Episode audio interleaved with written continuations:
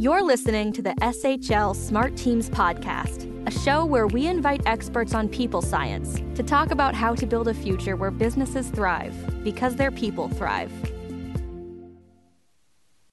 Well, good day, everyone. My name is Todd Brody, and I'm pleased to be back chatting with you today on SHL's Talent Talk podcast series. If you've not had the chance to join us for other podcasts, I've had an opportunity to talk a lot about leadership effectiveness, and remote workers and working and engaging employees during this pandemic, and most recently, the fact that employees may have some concerns about returning to work, primarily due to fear of COVID 19 and the virus still being present in our workplace. So today's podcast is going to focus in on how do we effectively clean our workplaces. And given that my background is in the area of talent management and helping organizations create a positive employee experience that ultimately drives organizational success, I wanted to seek out an expert and someone who I've had a chance to recently meet. So I'm pleased to welcome Corey Chalmers, who you might know is the host and cleaning expert, expert from A&E's show, The Hoarders. So Corey, welcome, and maybe you can give our podcast listeners some additional background information about yourself. Sure, thanks, Todd. It's great to be here. Uh, again, my name is Corey Chalmers, and I am the president of SteriClean, which is a nationwide franchise and corporate-owned uh, cleaning company and we specialize in everything from, like you mentioned, hoarding to biohazards and infection control. So, really, anything uh, that's more of a danger than a normal cleaning company would do, we kind of specialize in. And we've been doing this for 25 years. So, right now, as you can imagine, there's a lot of demand for companies like ours. It's the busiest times we've ever seen, to be honest. Great. And Corey, we so appreciate some time to, to chat with us today. So, as we kind of go through our podcast today, you know, I'm hoping you can help us understand how to, how to go about ensuring our workplaces are cleaned in the best possible manner. And as I kind of think about, you know, returning to the workplace or maybe getting my workplace ready for my employees to return, maybe Corey, you can talk a little bit about some of the things that I should consider. Maybe on a short term basis do i need to kind of do that really deep clean? And maybe on a long term basis and if there's different considerations we should take into account yeah, absolutely. Uh, as a business owner myself, uh, this is something that I deal with on an ongoing basis. But right now, obviously, with the coronavirus and the COVID 19 strain in particular, we need to be extra careful that our spaces are clean and safe for our employees. Not just from a liability standpoint, but because we care about our employees. We're family, you know, we spend a lot of time together. So I think it's very important that a business should have regular cleaning ongoing before this even happens. It's just it just should be part of your regular business.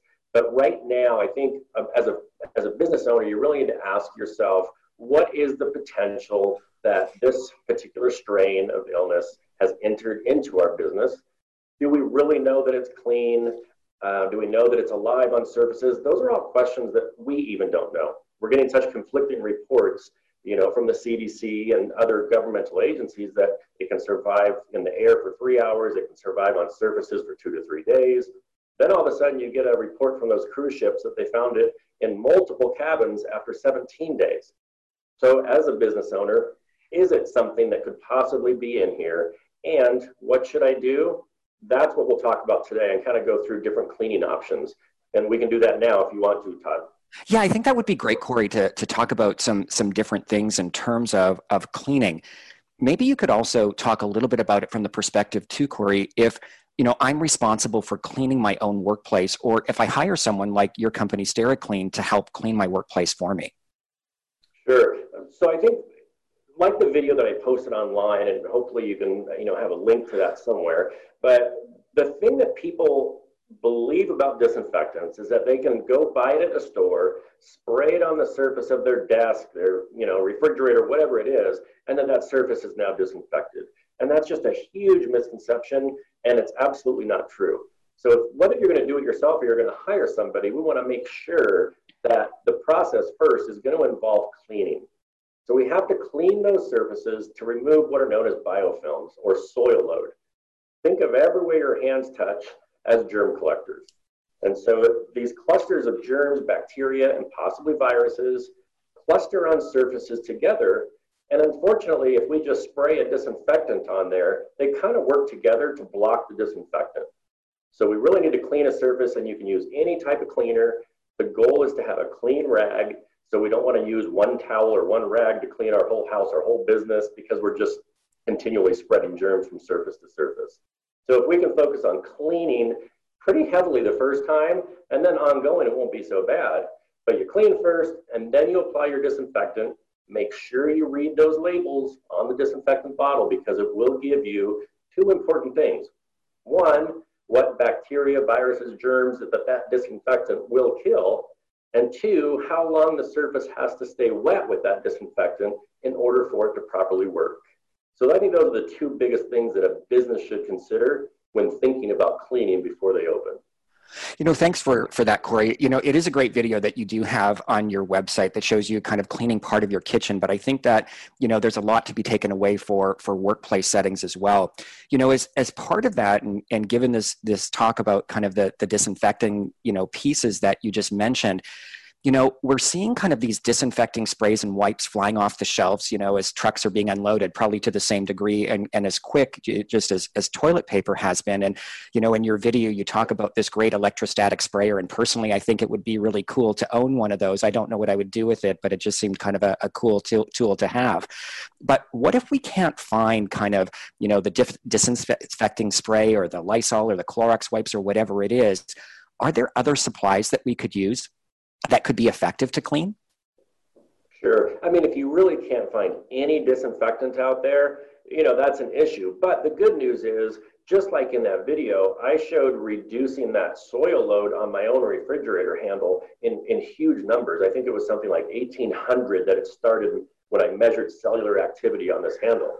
Just by cleaning it with a, a normal spray bottle soap, you could use just a regular bucket full of soap and water the goal is just to use your vigorous strength, your hand grip, and you know a towel, and you're really loosening up those biofilms and picking them up on that towel that you're cleaning with. And you can reduce 90% of the stuff on the surfaces just by doing that, which is a pretty dramatic difference. Hopefully, you can follow that up with some kind of disinfectant, but if not, 90% is still better than nothing for sure. Yeah, no, that's a that's a great tip. Thanks for sharing that, Corey. You know, thinking about our workplaces, many of us may be in kind of a shared space, either, you know, uh, with multiple organizations in one particular office setting or location, or we might have shared space common areas because there's multiple businesses in a building. Is there anything that we should be looking for our landlords lords to do, especially if we have a lot of those common areas?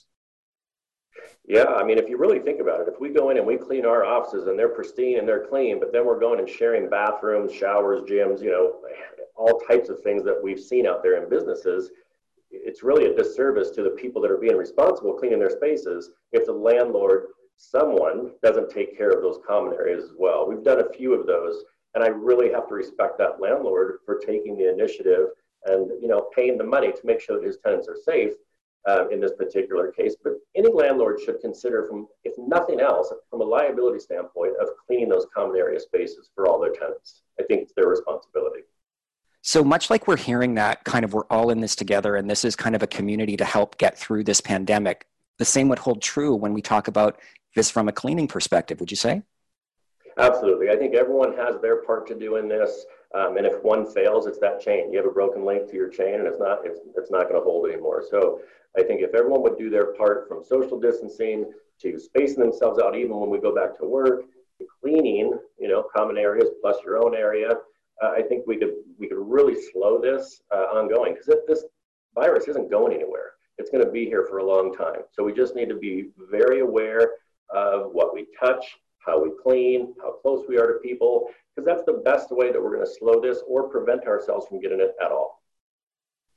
Yeah, thanks. Thanks for sharing that, Corey. You know, as as we're talking about this, you know, we might be thinking about this maybe if we're an employer and thinking about this from the employer's responsibility standpoint. But Corey, is there something that we can encourage our employees to do right now to maybe assist us in maintaining a clean workplace?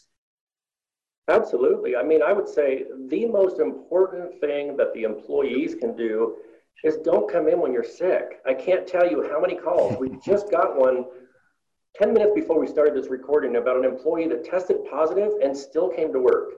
Oh, now, wow. every single one of those employees were exposed. They have to pay, you know, a decent amount of money to have their office professionally cleaned because they know the virus is in there and they want to get back to work tomorrow. So that's the first step is, is let's not introduce it into our workspace at all if we can prevent it.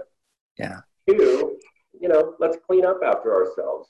Uh, when you really think about the close proximity we have inside of our workspace, there's only so much we can control. So if you can keep your own space clean, when you cough, when you sneeze, do what they recommend. Cover your mouth. You know, don't leave dirty tissues laying around on top of countertops. If you're going to leave, don't touch, you know, doorknobs and things when you know you're not feeling good, or if you've just coughed into your hand. We all have a responsibility to take care of ourselves you know, speaking of that, Corey, you know, I, I kind of go back to one of the other podcasts that we've been doing, which was talking about kind of working remotely and how we engaged remote workers. And I can't help but wonder, you know, because mm, it, you know when we think about it it's an extension of our workplaces kind of that remote worker and people working from home can you maybe share some some tips or insights, you know, of things that remote workers can do on a regular basis to keep their home offices clean, especially if they can't get to that, you know, industrial disinfecting cleaner, much like we might see in a more traditional workplace setting? Sure. So again, I mean, it's gonna it's gonna start with anytime you come home. You know, so the virus isn't to grow in your house. So anytime you leave the house and come back, do simple things. Take your shoes off, wash your hands immediately. You know, don't bring those germs into the house. When I go and clean up, I actually strip down in the entryway and I don't even bring any clothing or anything into the house. But all those areas that you're touching working at home, your, your keyboard, for example, your mouse, uh, the telephone, those are probably the three biggest things where people work that they're touching constantly. I mean, I hate to even ask this, but when was the last time anyone really cleaned their keyboard? One, it's electronic, so it scares them to squirt anything on it. Um, but two, it's just something people don't think about. But that is one of the most commonly touched things. We test cell phones all the time, and people are completely blown away by how dirty their cell phones are because our hands are on them all the time. So keep those common, commonly touched areas in your home and things in your home cleaned regularly, and you'll really reduce the risk of catching something like this. Great, thanks, Corey. You know, I know when we were chatting prior to this podcast, your your phone, as you mentioned, was kind of ringing off the hook, and and you kind of mentioned that a little bit earlier today as well. So it it kind of got me thinking. You know, what do we need to consider from a timing perspective? Again, if we want to hire a company to come in and do maybe that initial deep cleaning or have ongoing cleaning, is it hard to schedule a company like SteriClean to come and clean our our organizations today? Well, it can be. And, and my fear is that everyone's going to wait until, you know, the president, the government says, okay, go. Uh, Monday we start. And, and everyone's going to try to call, and there's going to be a million offices and buildings and factories and things to clean within two days. While everything is shut down, this is the perfect time to schedule these cleanings, get everything done while it's locked up so that when you get back, you know that it's clean and safe. Uh, we have some huge contracts that we're signing up for soon. Um, Department of Education is one of them. Uh, you can imagine the, the square footage involved. So don't wait until the last minute. If it's something you think you're going to want to do to your business and you want a professional to do it, get the call scheduled so that we can get you on our schedule before it's too late. Otherwise, you're going to end up using a regular cleaning company. And my fear with that is that they just won't do the right steps. Not that there's anything wrong with them, but make sure that they do the the steps that you want done to prove that it's clean. They clean the surfaces, they apply a disinfectant and leave it on long enough, and then they test the surface to show you that it's clean. Great, thanks, Corey. Now, Corey, your your company SteriClean is putting together kind of a, a resource page and a resource list to kind of give give people kind of a, a general sense of some things that that they need to consider. Many of which you talked about in this podcast today. Can you share that website with our podcast listeners? Yeah, so we are just finishing up safetooccupy.com. And that's just going to go through kind of the important steps needed to make sure that your office space is clean. So again, that's safetooccupy.com. Great, thanks, Corey. You know, as I as I look around my home office, and you know, I I kind of think about some of the things that that you talked about today, and you know, I am one who likes to wipe my keyboard regularly, but I think it's probably time for me to to go ahead and put some of the great tips that you shared, uh, you know, with us today into practice. So, Corey, I really want to appreciate uh, uh, you and and the time that you took to join us today in our podcast.